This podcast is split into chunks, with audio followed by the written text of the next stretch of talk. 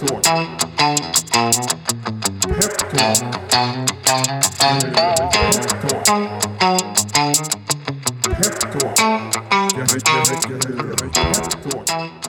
Då säger vi äntligen måndag och varmt välkomna till podden som heter eh, Peptalk. Det här är en podd från, från Peppins och det ska den fortsätta vara. Eh, jag är kvar på Peppins, jag fortsätter köra Peptalk och, och Peppins tycker det är roligt med den här eh, podden. Men det är faktiskt en ganska stor eh, ändring också för att nu har en blivit två i den här studion. Eh, och eh, då säger jag varmt välkommen till studion min kära vän Dan Lainio. Hej Filip! Hur är läget? Det är bra, hur är det med dig? Ja men det är, det är faktiskt riktigt, riktigt bra. Det är, det är liksom fredag morgon, det är eh, Eh, vi ska spela in en podd som ska komma på måndag. Jag känner att jag gjort det här förr. Eh, just den, det, det upplägget, men det har aldrig varit på sättet som eh, vi gör det nu tror jag. Nej, Nej, det här är ju, det är typ första gången jag är med i en podd och att stå här med dig känns lite nervöst, men riktigt stort. Vad roligt att det känns så. För det tycker jag också. Och du står och jag sitter. Eh, om man bara vill få en bild av hur det ser ut här inne. Eh, så, så är det. Så vi får se, jag kanske ställer mig upp om en stund. Men och du är inne på min första fråga. Jag brukar alltid fråga mina gäster om det är poddpremiär. Eh, och eh, det är det nästan då för dig. Ska nästan, ja precis. Jag har nog varit med en podd tidigare, initierad av Svenskt Näringsliv. Så ah. det är så när som premiär för mig här. Gud vad spännande. Men du har aldrig varit i en sån här fin studio va?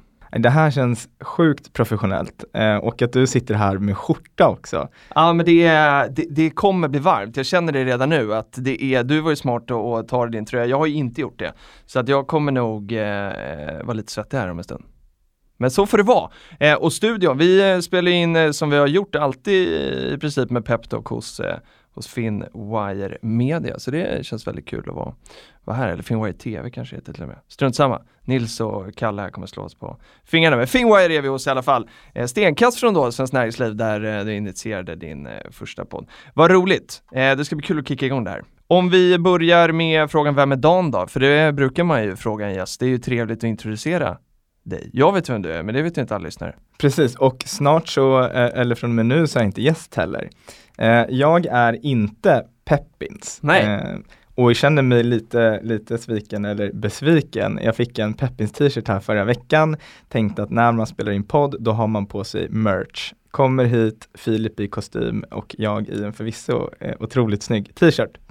Men eh, 28 år gammal, har drivit bolag sedan jag var 20 eh, huvudsakligen ett onlinebaserat flyttföretag som heter Klino, men håller just nu också på att eh, investera i små entreprenörsledda bolag och med små bolag så pratar vi riktigt små bolag. Sitter med i några bolagsstyrelser, eh, även unga aktiesparare tillsammans med Filip eh, och har också ett styrelseuppdrag för en av Sveriges främsta företagsinkubatorer, Create. Det är det jag gör på dagligdags. Tycker att bolagsbyggande och bolag är det absolut roligaste som finns. Och därför känns det riktigt kul att få det här och snacka lite tillväxtbolag med dig Filip. Ja men det är, det är underbart faktiskt och eh, eh vi, kan väl, eh, vi kan väl komma in på det också så här, hur eh, eh hur vi hittade varandra och också liksom hit. Eh, var, var började det här någonstans? Ja men det började väl, om jag kommer ihåg det rätt då, i ett juryrum för ung företagsamhet. Kanske någonstans tillbaka till 2016. Stämmer. Där vi satt i juryn, började prata, hade många livliga diskussioner om vilka UF-företag som var de absolut bästa. Och i de här diskussionerna så hittade vi varandra, eller jag hittade i alla fall dig. Och tror att jag bjöd ut dig på en sån där liten bro-date därefter. Eh, och sen dess så har vi träffats och pratat mycket bolag och jag tycker att det varit otroligt trevligt. Och sen så eh, har vi snackat lite peppins, du bjöd in mig till kontoret någon gång och det ena ledde till det andra och nu står jag här i en Peppins t-shirt. Känns det som en verklighetsförankrad berättelse om vår historia? Ja, men jag tycker att det är otroligt verklighetsförankrat. Eh, min, min bild av det här då är ju att eh, och, och jag delar din bild, eh, för, för att det var ju sådär 2016, UF, väldigt mycket liksom eh, små kids som inte alls är så små men de kändes liksom små som kom med tusen häftiga idéer och vi har debatterat mycket eh, ja men mycket sånt som man gör i ett rum, juryrum när man ska ta fram Stockholms bästa UF-företag som vi då gjorde. Eh, och sen eh, på de här eh, dejterna då när vi har varit ute och, eh, och hängt och snackat eh, långa, långa kvällar och pratat med både liksom investeringar och entreprenörskap och för vi kommer ju kanske lite från varsin sida där sådär. Eh, jag mer från investerarhållet och eh, du eh, eh, som entreprenör. Men det gifte ihop sig på något sätt eh, och väldigt fint och då eh, så här, satt vi där och så tänkte vi att eh, Ja men eh, det hade ju varit kul att podda någon gång. Eh, och eh, sen bara kul sidospår på det här då så gick jag en poddskola i, eh, på försommaren. Eh, och en av de feedbacken man fick där var att det var, var väldigt vanligt att Eh, en podd startade för att det var två eh, snubbar som satt och tyckte att de hade härliga samtal och tyckte att det här vill vi dela med världen och då satt jag, jag där och tänkte att men, Dan ville jag ju ta med till Peptalk eh, och så fick man feedbacken direkt att så här, det här är väldigt vanligt, strunta i det. Men jag valde att strunta i den här feedbacken så tänker jag så här, vi testar. För det här tror jag verkligen på, för vi har kört den här podden i ett år oregelbundet. Jag har intervjuat gäster, intervjuat eh, liksom, eh, eh, personer som kan mycket om investeringar, riskkapital, eh, entreprenörer, eh, bolag som finns på vår plattform. Eh, och, eh, men kände så här att nej, men, vi vill ju ta ett nytt steg här. Vi vill ju börja köra här varje vecka. Eh, fått en del liksom, frågor om så här, kan inte podden komma veckovis och sådär.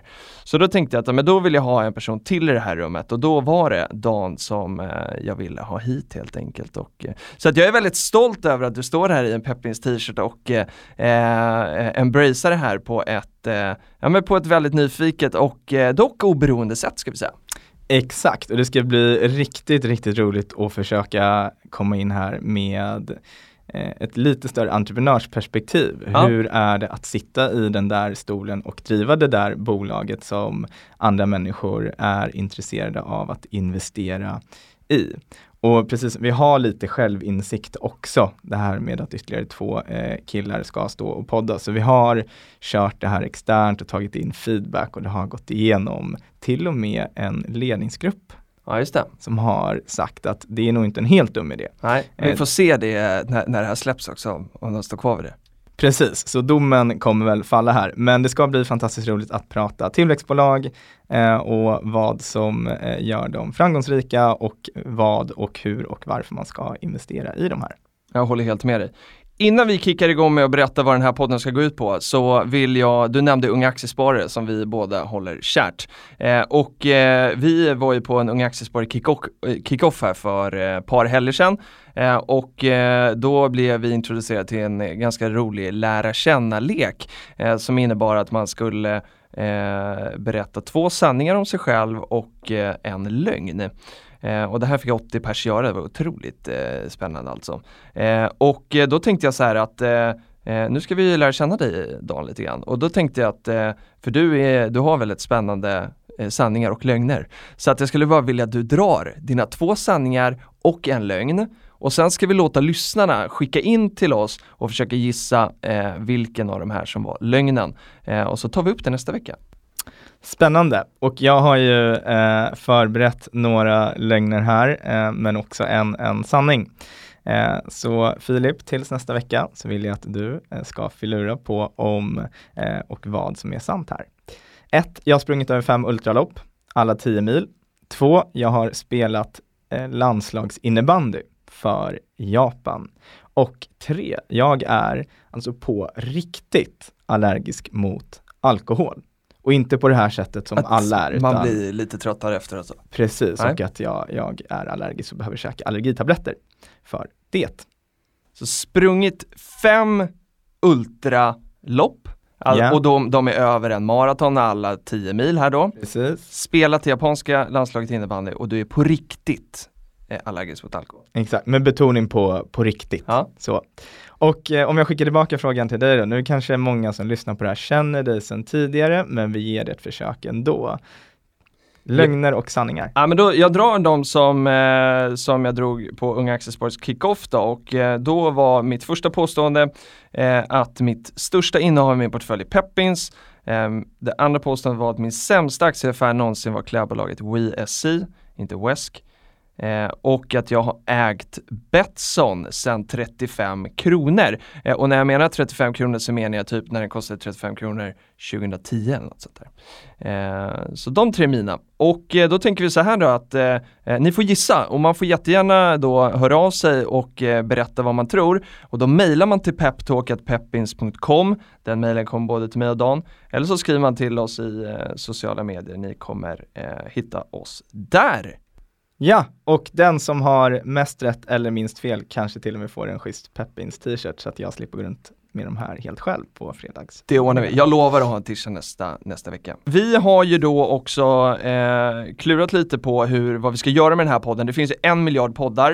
Eh, en podd som jag drev förut då som heter Prata pengar. När vi startade den 2015 så kommer jag ihåg att jag tänkte att det här är eh, liksom kulmen är, är, är nådd. Det här eh, poddformatet är kört, det finns aktiepoddar så det räcker. Eh, jag hade ju fel då och jag hoppas att jag har eh, fel igen. Vad har vi eh, tänkt med den här podden? Vad ska man förvänta sig? Men precis, jag tror att det, det, som, eh, det vi tycker är det absolut roligaste som finns är att prata om bolag eh, och i det här fallet då eh, att prata om, om tillväxtbolag. Eh, så målet med hela den här härligheten är att skapa en podd för dig som är intresserad av att bygga eller investera i växande bolag, alltså tillväxtbolag.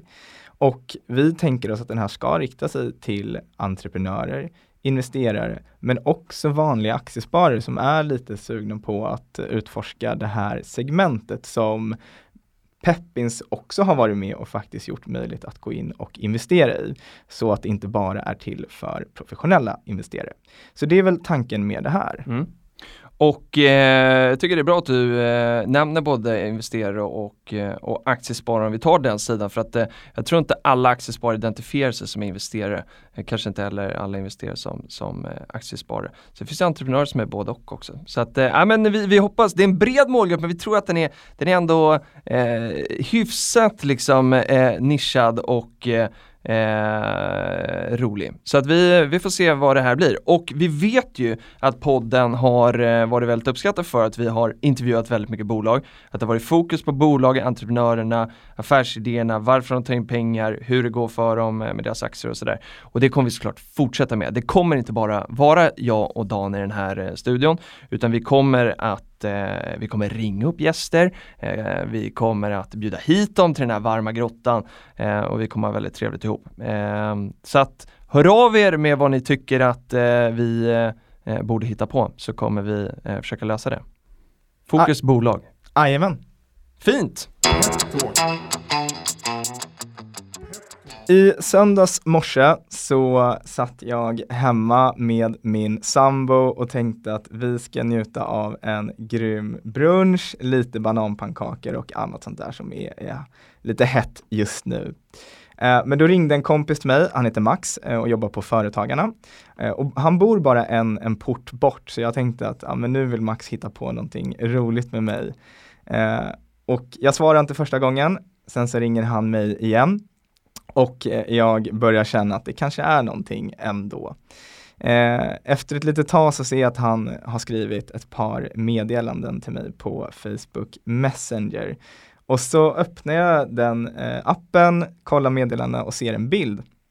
Och på den här bilden så ser jag att det står en bil med en stor trädgren som ligger över den. Och så frågar han, är det här din bil? Ja, jag går ner till bilen, ser att den här grenen som är enorm eh, och väger flera hundra kilo gått rakt igenom framrutan på, på bilen. Står och funderar, vem ringer man? Först så ringer jag polisen, sen ringer jag Stockholms stad, det kommer ut någon från Svevia som i sin tur ringer en arborist, alltså någon form av trädbeskärare. Jag ringer lite försäkringsbolag, ringer lite bärgare och efter ett par timmar och faktiskt tror jag Stockholms mest fotade bil för den dagen, eh, så fotad att den till och med kom upp på TV4 nyheterna på herregud. kvällen. Ja, så blir i alla fall bilen bortforslad till verkstad. Och på tal om träd i fönsterrutan parkerad på en av Stockholms centrala gator, risk i aktier. Filip. Risk i aktier, det ska bli ett nöje att dyka in i, i, eh, i det här och den här bilen får vi återkomma till. Det, eh, det blir en härlig följetong, eller härlig, ja vi får se. Jag jag vet inte vad man sätter för ord på en sån där berättelse. Men eh, du står här i alla fall och du mår bra, så det viktiga var ju att eh, bilen krajade. Exakt, och ingen blev skadad i den trädincidenten och det får vi vara glada för. Risk i aktier, portföljen. Då tänkte jag så här att vi skulle prata om eh, den berömda vet jag inte om det är, eh, det var bara ett ord jag fick upp i mitt huvud. Riskskalan, om man är en fondsparare så eh, kanske man har läst något fondfaktablad, jag säger kanske för jag tror inte så många gör det. Men där i alla fall så, så brukar det finnas en skala som går upp till 7 eh, och eh, som då ska tala om för en hur mycket eh, risk den här fonden är eh, förenad med. Eh, och eh, en vanlig aktiefond sådär som har jättemycket aktier i sig eh, brukar kanske ligga på 5. Eh, ibland kan de gå upp till 6 om de är lite mer nischade och sådär. Eh, och investerar man på, eh, på Pepins då som är onoterade aktier också så, eh, så är det, är det 7. Så vi är verkligen uppe här på eh, eh, den, den högsta delen av, av skalan och det kan vara bra. Och då funderar man ju på så här, ja men hur ska jag tänka då eh, riskspridning i min portfölj? Eh, och aktiespararna som vi har varit inne på, vi är engagerade båda två, eh, har ju eh, alltid sagt väldigt klokt tycker jag att eh, Eh, man ska ha 10 till 15 bolag i sin portfölj då. Eh, och de här ska vara fördelade på 5 till 6 olika branscher. Eh, och, men då pratar vi noterad miljö, vi ska, aktiespararna är ju, håller ju till på i den noterade. Och för det är väl det som har varit eh, det mest lättillgängliga att investera i. Det onoterade är inte riktigt där. Eh, och då så, eh, så, så kan man tycka, okej men det här är ett bra riktmärke. Men vad händer då om man vill addera de här onoterade tillväxtbolagen då som, eh, som Peppins eller eh, finns det andra också som, eh, som tycker att det här eh, är någonting man kan addera till sin portfölj och investera i. Då gjorde jag så här att då gick jag till eh, våran VD Julia Rysner och så frågade jag henne hur ska man tänka om man, om man har de här 10-15 bolagen, 5-6 olika branscher i sin vanliga noterade portfölj. Så vill man addera då de här tillväxtbolagen, hur ska man tänka? Och nu önskar jag att jag hade något inspelat eh, svar av henne här men jag ska försöka eh, säga det så, så rätt som det bara går. Julia sa då så här att den här typen av tillgång, om man ska sätta det inom citationstecken, eh, ska utgöra eh, ungefär då, eller ska, men bör kanske utgöra 5, eh, kanske max 10% av ens portfölj eller då placerbara eh, pengar. Och nu ska vi säga att nu, flytt, nu, nu pratar vi om 10% inte av alla pengar kanske man har utan av alla pengar man har som man valt att den här delen ska investera i aktier, 10% av dem. Eh, och att de här innehaven ska vara fördelade på minst 20 stycken aktier. Eh, nej, eh, minst 10, gärna 20 eh, för att vara rätt då. Eh, och då eh, blir man ju lite nyfiken så här, Julia kommer ju från riskkapitalvärlden eh, liksom, eh. Eh, och traditionellt riskkapital sätter upp sådana här fonder som eh, andra fonder och rika människor så där får investera i, gemene man brukar inte få vara med där. Eh, och då sätter de upp sådana här fonder, investerar i väldigt många bolag eh, och så hoppas man ju att några av de här ska bli stjärnor och gå väldigt bra. Man räknar också med att några eh, inte alls går så bra. Eh, för att det är ju riskkapitalister och jobbar ju liksom med risk. Eh, och då är det alltid någonting som smäller eh, och särskilt när det är tillväxt. Eh, och eh, så det här är egentligen liksom modellen som kommer från liksom, riskkapitalvärlden eh, som Julia menar att den här kan man faktiskt applicera också som, eh, som privatsparare.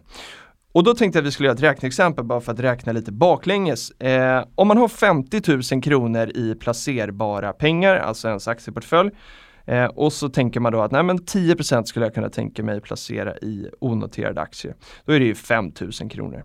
Eh, och om de här 5 000 kronorna sen ska eh, utgöras av minst 10 bolag, eh, för nu stretchar vi det här lite grann då, så ska man ju faktiskt då inte investera mer än 500 kronor i varje. Nu råkar det vara så att vi, liksom Peppins brukar ju låta folk investera från 500 kronor, men det är inte min poäng. Eh, utan eh, poängen är här att Eh, sitter man eh, framför liksom ett investeringsbeslut och funderar på hur mycket ska jag investera Sätt upp en strategi och räkna baklänges så behöver du inte fundera varje gång. Eh, och tänk också att så här, ja, men, eh, det viktiga är portföljen av bolag.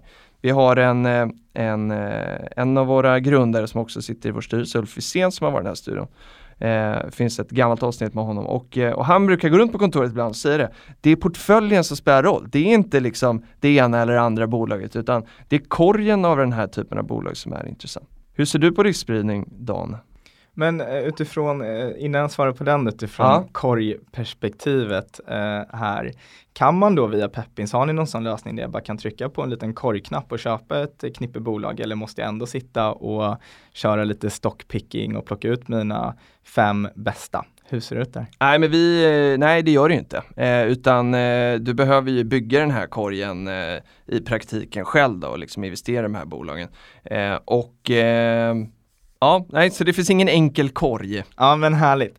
Eh, egen riskspridning, jag driver eget bolag och, och det är det jag lever på. Jag har gjort det sedan sedan 2011. Och i det så kan man ju säga att det finns eh, mycket risk. Man kan också säga att det finns mindre risk, eh, tycker jag.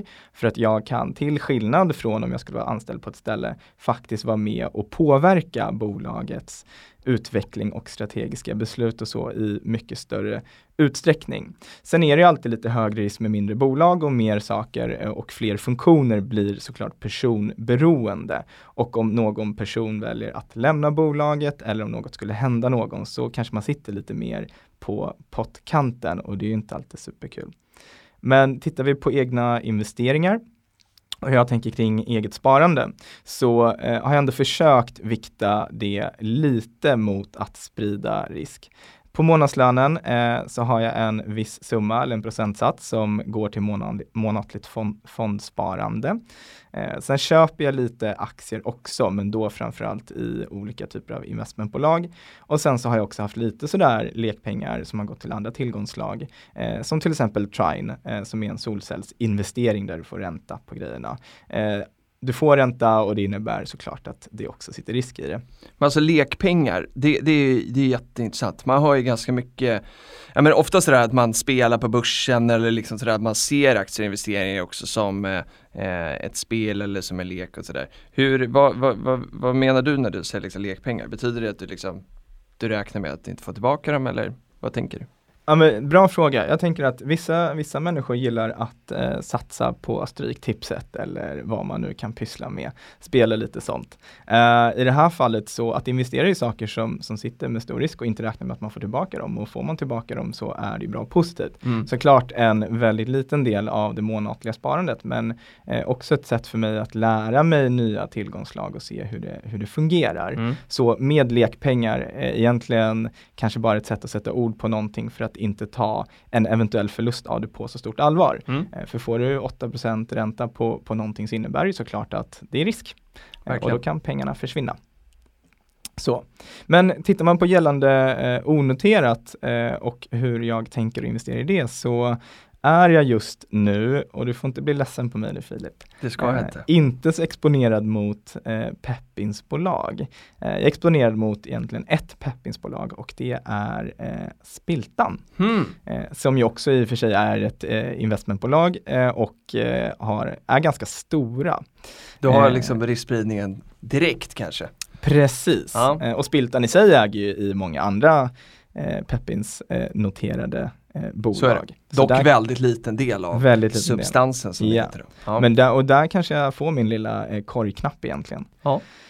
Eh, men, eh, Men vad spännande att du inte är så Peppins exponerad. Eller liksom av de här bolagen som, nu är det väl drygt 30 bolag som, eh, som Peppins har fundat då eller hjälpt att ta in pengar och sen ytterligare 30 som handlas Mm. på, eh, på marknaden. Det här är ju jättekul. Ja, men Gud jag, vad du har att upptäcka. exakt, jag vet, jag mejlade faktiskt eh, med Karin Ekström hos er här Okej. i veckan. Kul! Och hon ska få en, en krav nästa gång jag träffar henne. Jag fick riktigt bra och snabb service eh, där. Eh, och varför mejlade jag eh, Karin då? Eh, jag har ju mitt egna privata sparande men sen så har jag också lagt upp som så att jag har ett eget eh, holdingbolag. Mm. Så skulle det vara som så att eh, något av våra egna bolag går riktigt bra och kanske till och med delar ut lite pengar så kommer de gå in i ett eget holdingbolag eller ett ägarbolag som jag har. Ja, Så jag ville se och testa om det gick att investera via holdingbolaget på Peppins-plattformen. Och det gick.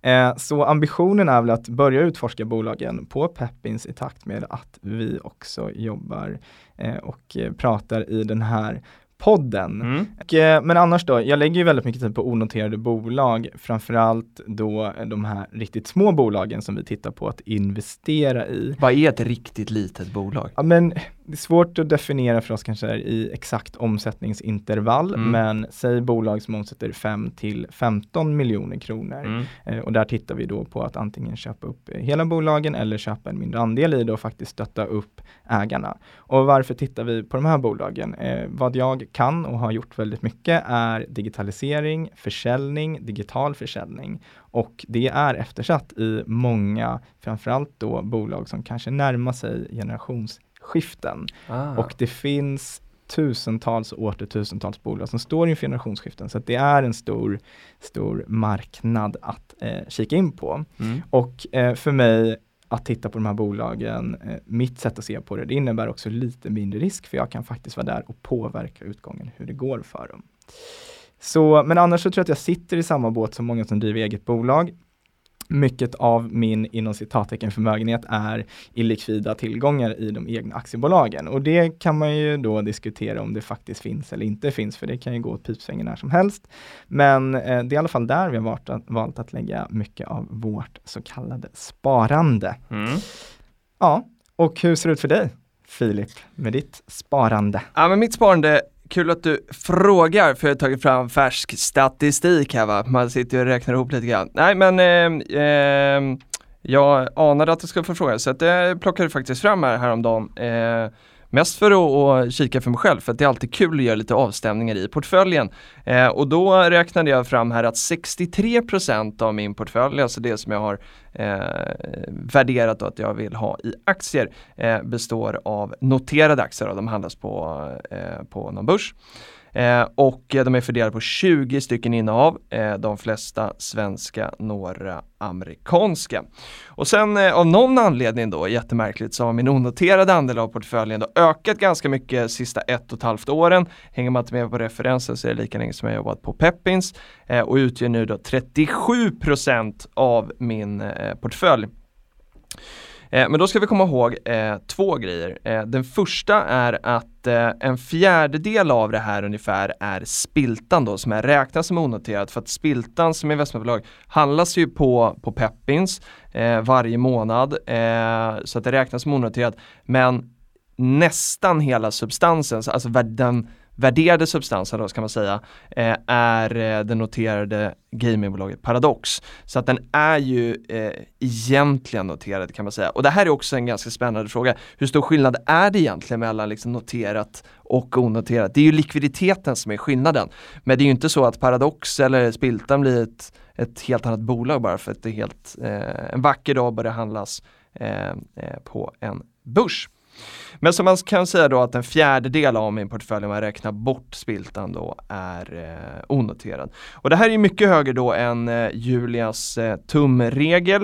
Eh, men jag har faktiskt gjort som hon har sagt eh, på en punkt och det är att jag har spridit eh, de här eh, 25 procenten på 22 olika aktier. Eh, försöker leva som eh, jag lär och som Ulf säger till mig i korridoren i Sicklat.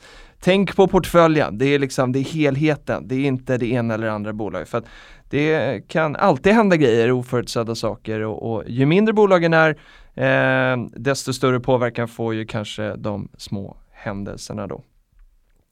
Eh, Vi började snacka lite grann om det, så där eh, var inne på det, varför man vill ha onoterat i, i portföljen. Och bara svara på det utifrån eh, vad jag personligen tänker så, så ja, jag är lite jävig nu, eller väldigt jävig i och med att jag jobbar på Peppins. Jag tycker att det är väldigt kul, man kommer väldigt nära bolagen, man får en helt annan relation till dem än vad jag har med mina börsnoterade bolag. Även om vi genom Unga Aktiesparare har, har fått väldigt mycket möjlighet att vara ute och träffa börsnoterade bolag.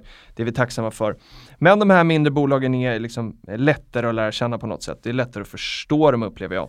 Eh, och eh, då är det så att jag har ju en ambition såklart om att de här ska ju gå som korg bättre än det som är investerat på börsen. Eh, för det är högre risk, det är den här sjuan istället för lite längre ner. Eh, och, eh, och det gör jag ju för att jag, jag tror att jag ska tjäna mer pengar på det här eh, än att investera på börsen. Men jag skulle inte ha liksom 100% i det. Eh, men det är klart att det finns liksom en, en ekonomisk aspekt i det att eh, jag tror att de ska leverera bättre som, eh, som korg. Och när du säger att det ska leverera bättre som korg på tidshorisont, vi har inte snackat någon tidshorisont när vi Mm. pratar risk här.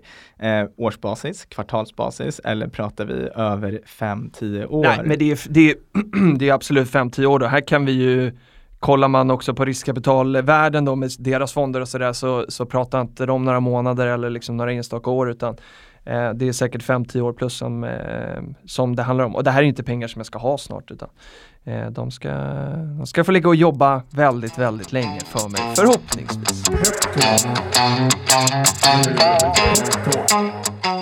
Nu Dan ska vi eh, göra det vi har lovat. Vi ska bjuda in ett bolag. För nu har amatör Filip och amatör Dan fått eh, bolla kring eh, hur eh, vi hanterar risk i, i liksom vår privatekonomi eh, och i våra eh, portföljer. Jag hoppas att vi kanske inte är så långt ifrån hur proffsen tänker, men vi får se.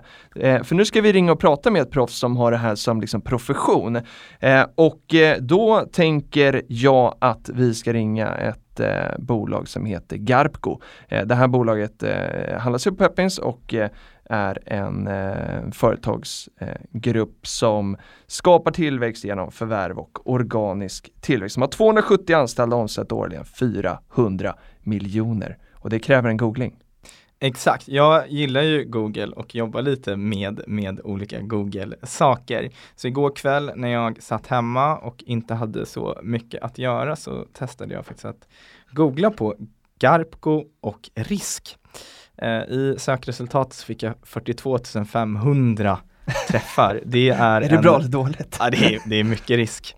Eh, och alla sidor hade ju såklart inte direkt med det här bolaget eh, att göra. Men jag trillade i alla fall in på några undersidor på deras hemsida. Eh, riskhantering och sen så finansiella risker. Hittade inte 42 500 olika identifierade risker där. Däremot har de listat lite olika rubriker.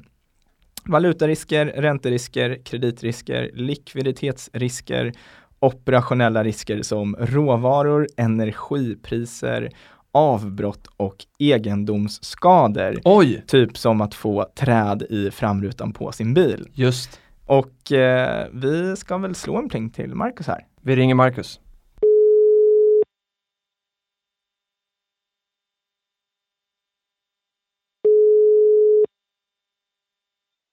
Marcus Strand.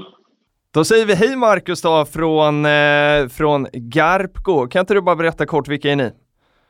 Ja, Garco är ett litet investmentbolag som äger och utvecklar små och medelstora bolag som eh, är eller kan bli marknadsledande inom en smal nisch eller ett begränsat geografiskt område. Men i sak vill vi bli bästa ankan i dammen och även om dammen är liten så vill vi bli en, en marknadsledare inom ett smalt område.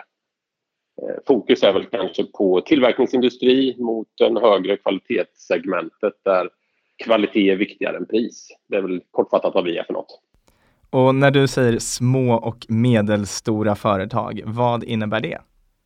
Ja, ett bolag normalt hos oss eh, att vi köper och letar efter bolag att förvärva som ligger i spannet eh, 30 till 50 miljoner och sen eh, vår uppgift att lyfta upp dem till nivå eh, över 150 miljoner. Det är det som är våran, eh, syfte som eh, investmentbolag. Och vi har hittat en, eh, ett sätt att då ta generationsskiftesbolag och förvandla dem till eh, små dotterbolag i en eh, industrikoncern med fungerande redovisning och eh, administration.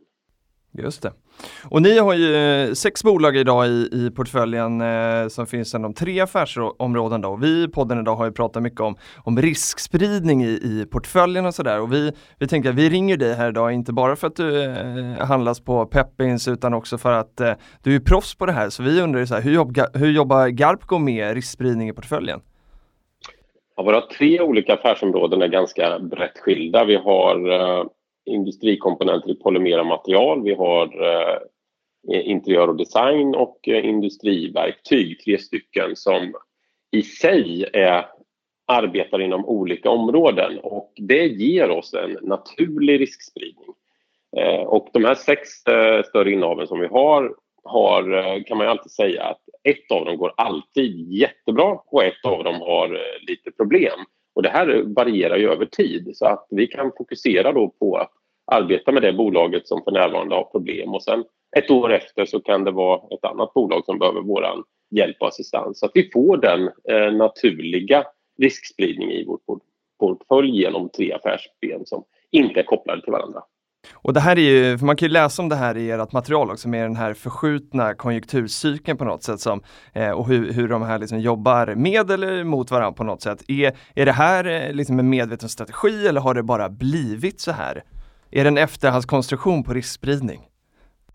Eh, både ja och nej kan man säga. Att, eh, att vi hamnade i de här olika bolagen byggde på att vi köpte ett par stycken bolag och sen har vi upptäckt att de ligger förskjutna i konjunkturcykeln, vilket vi såg var positivt.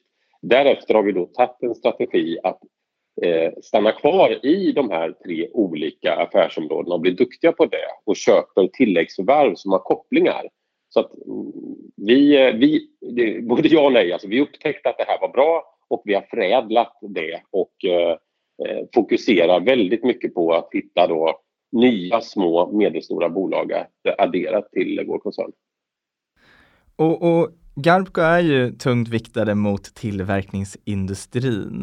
Eh, är det viktigt för er, eller hur viktigt är det för er portfölj att bredda er också inom andra sektorer? Är det någonting som ni har förlurat på?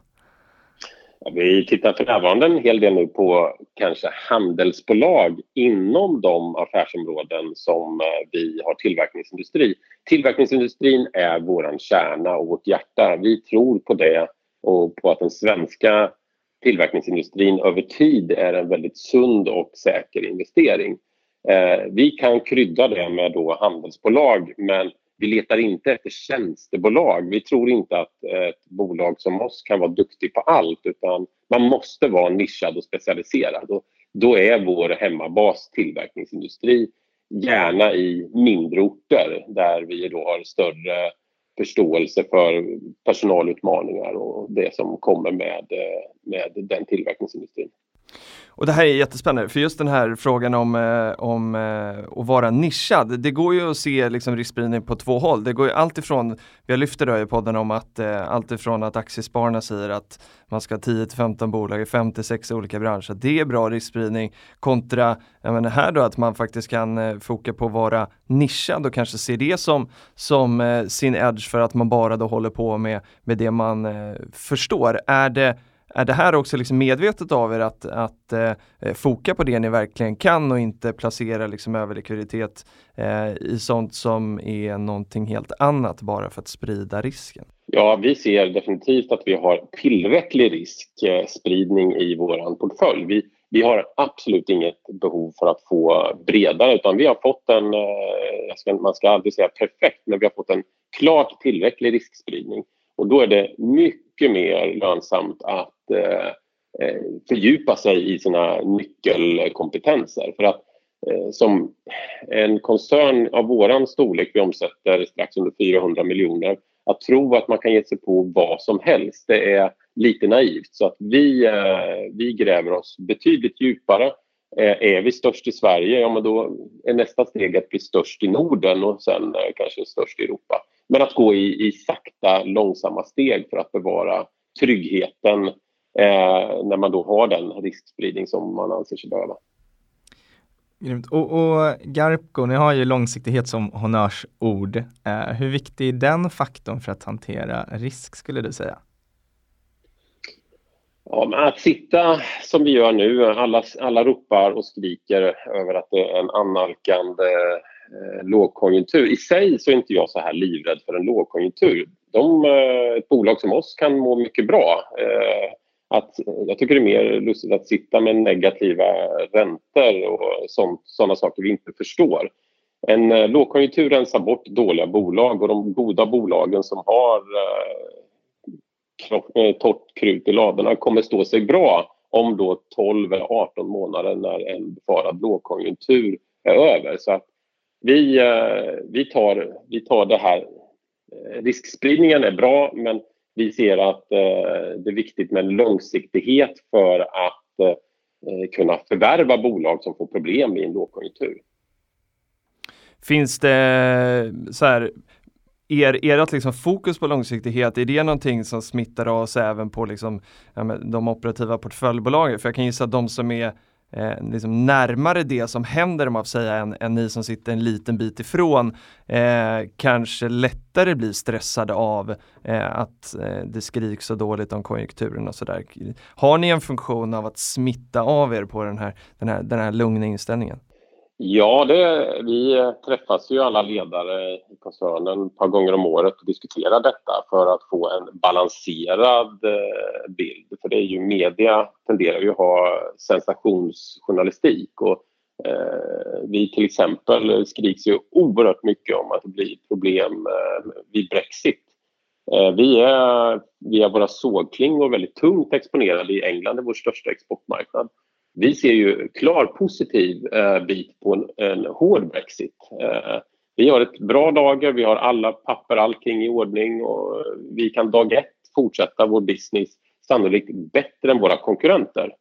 Med det sagt så hoppas jag verkligen att vi inte får en hård Brexit eh, för Europas skull men för Garpco som bolag så, så kan det vara en affärsmöjlighet. Så att, eh, journalistiken ibland överdriver problem.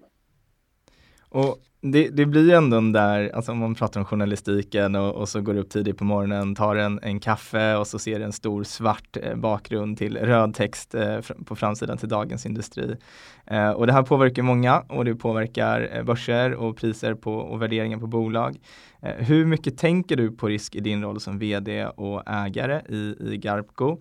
Och hur jobbar du med att hantera det här internt mot dina VDR? Eh, är det framförallt forumen där ni träffas och pratar om långsiktigheten eller hur, hur utövar du det här i det dagliga? Nej, men det, är, det är väldigt mycket i det dagliga. Vi har ju tät kontakt eh, med våra dotterbolag. Vi, vi har en affärsmodell som gör att om ett bolag helt följer budget så har, håller vi händerna borta från syltburken. Men om, eh, om det avviker så har vi väldigt tät kontakt. Och det är klart att i tider med eh, ryckighet som vi befinner oss i nu där vi kan vakna upp en morgon med kaffet i handen och någon har twittrat från USA som fullständigt förändrar vår verklighet. Alltså konjunkturen, konjunkturen räds och då påverkas ju vi som bolag och eh, då får vi ta sådana sådana affärsbeslut. Men än så länge så är det ju lika mycket möjligheter som problem. Alltså vi, eh, vi har ju befunnit oss i en period där eh, vi som investmentbolag har haft svårt att köpa bolag på grund av att en 40-talistgeneration inte vill sälja. Det har vi ju sett nu under hösten, en jättestor skillnad mot för ett år sedan. Att nu, nu finns det bolag ute till salu eh, och det, det öppnar ju affärsmöjligheter också. Så en god blandning mellan att eh, hålla våra dotterbolag eh, nöjda och eh, inte för oroliga. Så det balanserar vi varje dag. Det finns ju en teori som säger att eh, koncentration i en portfölj liksom bygger värde och eh, eh diversifiering bevarar värde. Upplever du att liksom, i takt med att Garpco växer eh, att eh, man blir lite mer liksom, försiktig och vågar inte ta samma stora risker? Och det, du kan få svara både utifrån Garpco och också hur du upplever att eh, eh era, era bolag eh, liksom, hanterar att växa utifrån ett riskperspektiv? Ja, tittar du på hur vi hanterar risk i ett dotterbolag så är det egentligen att alla investeringar vi gör, gör vi med hjälp av en väldigt enkel eh, tabell där vi som alla bolag då tittar vad är paybacken på en investering. Eh, och är en maskininvestering till exempel över fem år då, är det, då tar vi nog den inte för då finns det garanterat eh, andra investeringar på andra ställen i koncernen som, som eh, vi kan använda pengarna bättre. Men med det sagt så har jag under min tid som VD aldrig sagt nej till en investering ännu. Utan att det finns naturligt i DNA i våra bolag att man tar fram investeringar som är lönsamma och då säger vi ja till dem. Och det blir ju ett ökat driv. Eh, har vi en brinnande lågkonjunktur, ja men då fattar vi eh, de besluten på samma sätt ändå. Va? Och det är på grund av att vi är lite försiktigare med vårt kapital och har lite reserver. Eh, det gör ju att vi över tid kan bli säkra och ta affärsmässigt riktiga beslut. Eh, eh, för det är ju i bolagen som eh, pengavärdena skapas. Just det. Och Marcus, eh, stort tack för att vi fick eh, låna dig eh, denna fredag morgon. Du har ju en stående inbjudan till, till den här podden så att eh, fredagar efter lunch när du är i Stockholm och eh, vill dyka in i studiegrottan här med mig och Dan så är du varmt välkommen för vi är jättenyfikna på att få prata med dig eh, under ett helt avsnitt och bara djupdyka i, i det här som heter Garpco. Bra, tack så mycket Marcus. Tack så mycket för det. Tack så mycket. Ha det fint. Hej. Hej. Hej. Ja, det var väl en härlig start på morgonen, prata med Marcus på Garpco eh, och eh, få höra lite mer om hans syn på, på risk. Vad tog du med dig från det här samtalet Filip? Ja, men, eh, jag tog med mig ganska mycket under de här eh, liksom tio minuterna. Jag har ju träffat Marcus ett par gånger och tycker han är oerhört klok. Eh, han, är, han är också så lugn, vilket är ja, men så här, när man pratar om risk och sådär så är det ju ofta någonting som, eh, som kanske gör en stressad, man blir orolig. Men när man pratar med Marcus så blir man väldigt lugn. Och en grej som jag verkligen eh, tog med mig från det här, det var att han sa att de är okej okay med en hård Brexit. Alltså för Brexit är något det har pratats om väldigt, väldigt länge nu och det har pratats om oron för ja, men att det blir en hård Brexit, vad händer då? Vi ser svarta rubriker och sådär. Eh, och nu säger han ju visserligen att han, han, hoppas inte på en hård Brexit, men, han, men bolagen är okej med det och det gör att liksom han också sover, eh, sover gott. En andra grej som jag tar med mig är att eh, han pratar om att det skrivs mycket om lågkonjunktur, att eh, det är också någonting som skapa liksom en oro i magen och eh, någonting som kanske blir självuppfyllande på något sätt. Eh, och eh, för så kan det ju verkligen vara. Eh, nu sa inte han att det var självuppfyllande men, men jag tänker mig att det kan bli självuppfyllande av att man bara pratar om det. Och där kände han ju sig också liksom ganska lugn och så säger han någonting som är ja, lite liksom, eh, eh det är en hård sanning men den är ack så fin att lågkonjunktur rensar bort dåliga bolag. Och då säger han det med ett sånt självförtroende. Som att när man lyssnar på honom så är det som att ja, Garpco kommer stå kvar. Mm. Exakt, och jag, jag, några saker som jag också fyller på i, i det här var, han nämnde bland annat att 40-talister tidigare inte velat sälja sina bolag och, och Sverige står inför otroligt många generationsskiften. Ja. Men att någonting verkar ha hänt här under hösten där 40-talisterna helt plötsligt verkar vilja sälja sina bolag. Eh, och det vore intressant att eh, få höra lite mer om någon gång och eh, få lite mer ja, men, kött på ben om vad det kan bero på. Mm. Jag tyckte också att han kändes Ja, men jag gillade hans syn på, på risk eller hans eh, framtoning när han pratade om, om risk. Som du sa, det kändes lugnt, det kändes tryggt. Eh, risken finns där, man dricker det till morgon eh, kaffet eh, och eh, också hur de då jobbar mer internt i organisationen. Eh, när de träffas, han och dotterbolags så går man igenom eh, vad man står inför och vad som ska hända. Men också det faktum att, och det självförtroendet som verkar finnas i, i Garpco som koncern, att lågkonjunkturen rensar bort de svaga aktörerna. Mm. Eh, men att Garpo kommer stå kvar där för, för all evighet. Och det, det återstår väl att se, men det kändes, eh, kändes tryggt. Ja, verkligen. Och jag hoppas verkligen att vi får hit Marcus och kan få snacka med honom lite längre här i studion också. Eh, för det finns, eh, ja, men det, det, finns massa saker liksom, kring Garbco, inte minst eh, saker som har skett det senaste året eh, som, eh, som eh, kan vara väldigt intressant att få och, och, och höra eh, liksom hans eh, syn på. Så, då närmar vi oss slutet på dagens podd. Det sägs ju att man inte ska släppa det första avsnittet som man spelar in. Mm. Eh, så Filip, du sa att nästa avsnitt, det kommer i alla fall bli bra. Ja, det kommer bli bra. Jag, jag återkopplar till den här poddskolan som jag gick eh, före sommaren. Eh, det var ett bolag som heter Soundtrap som eh, ett Spotify-bolag eh, som körde där. Det var väldigt kul, två heldagar, träffade många eh, duktiga poddare. Eh, och förutom det här då att två killar som tycker att de har smarta grejer att säga ska starta en podd, så var den andra grejen, det var Alex Schumann tror jag som sa det här att eh, man ska inte släppa sitt första avsnitt för att det blir liksom inte bra. Eh, nu gör vi det ändå eh, och så ser vi till att nästa vecka blir, eh, ja men det ska ni ju lyssna på för det kommer bli det första. Det blir det riktiga, riktiga första som blir väldigt bra. Och efter varje möte som, som jag brukar vara med i så brukar jag alltid försöka sammanfatta det här och framförallt mm. Eh, actionlist till nästa vecka. Just det. Vad, vad ska du foka på under kommande vecka? Jag ska foka på att eh, ja men dels så ska vi försöka bygga upp eh, pipen med gäster. Vi har faktiskt börjat med det. Vi har faktiskt fått in eh, en accept på, på en väldigt spännande, spännande gäst eh, som ska komma här under hösten. Eh, men vi vill ju ha lite hjälp med det här också. Eh, vi behöver eh, eh tips från er eh, lyssnare. Vi vill att ni ställer frågor. Vi vill att eh, ni tipsar om eh, vilka som borde komma hit, vilka bolag vi ska intervjua och sådär.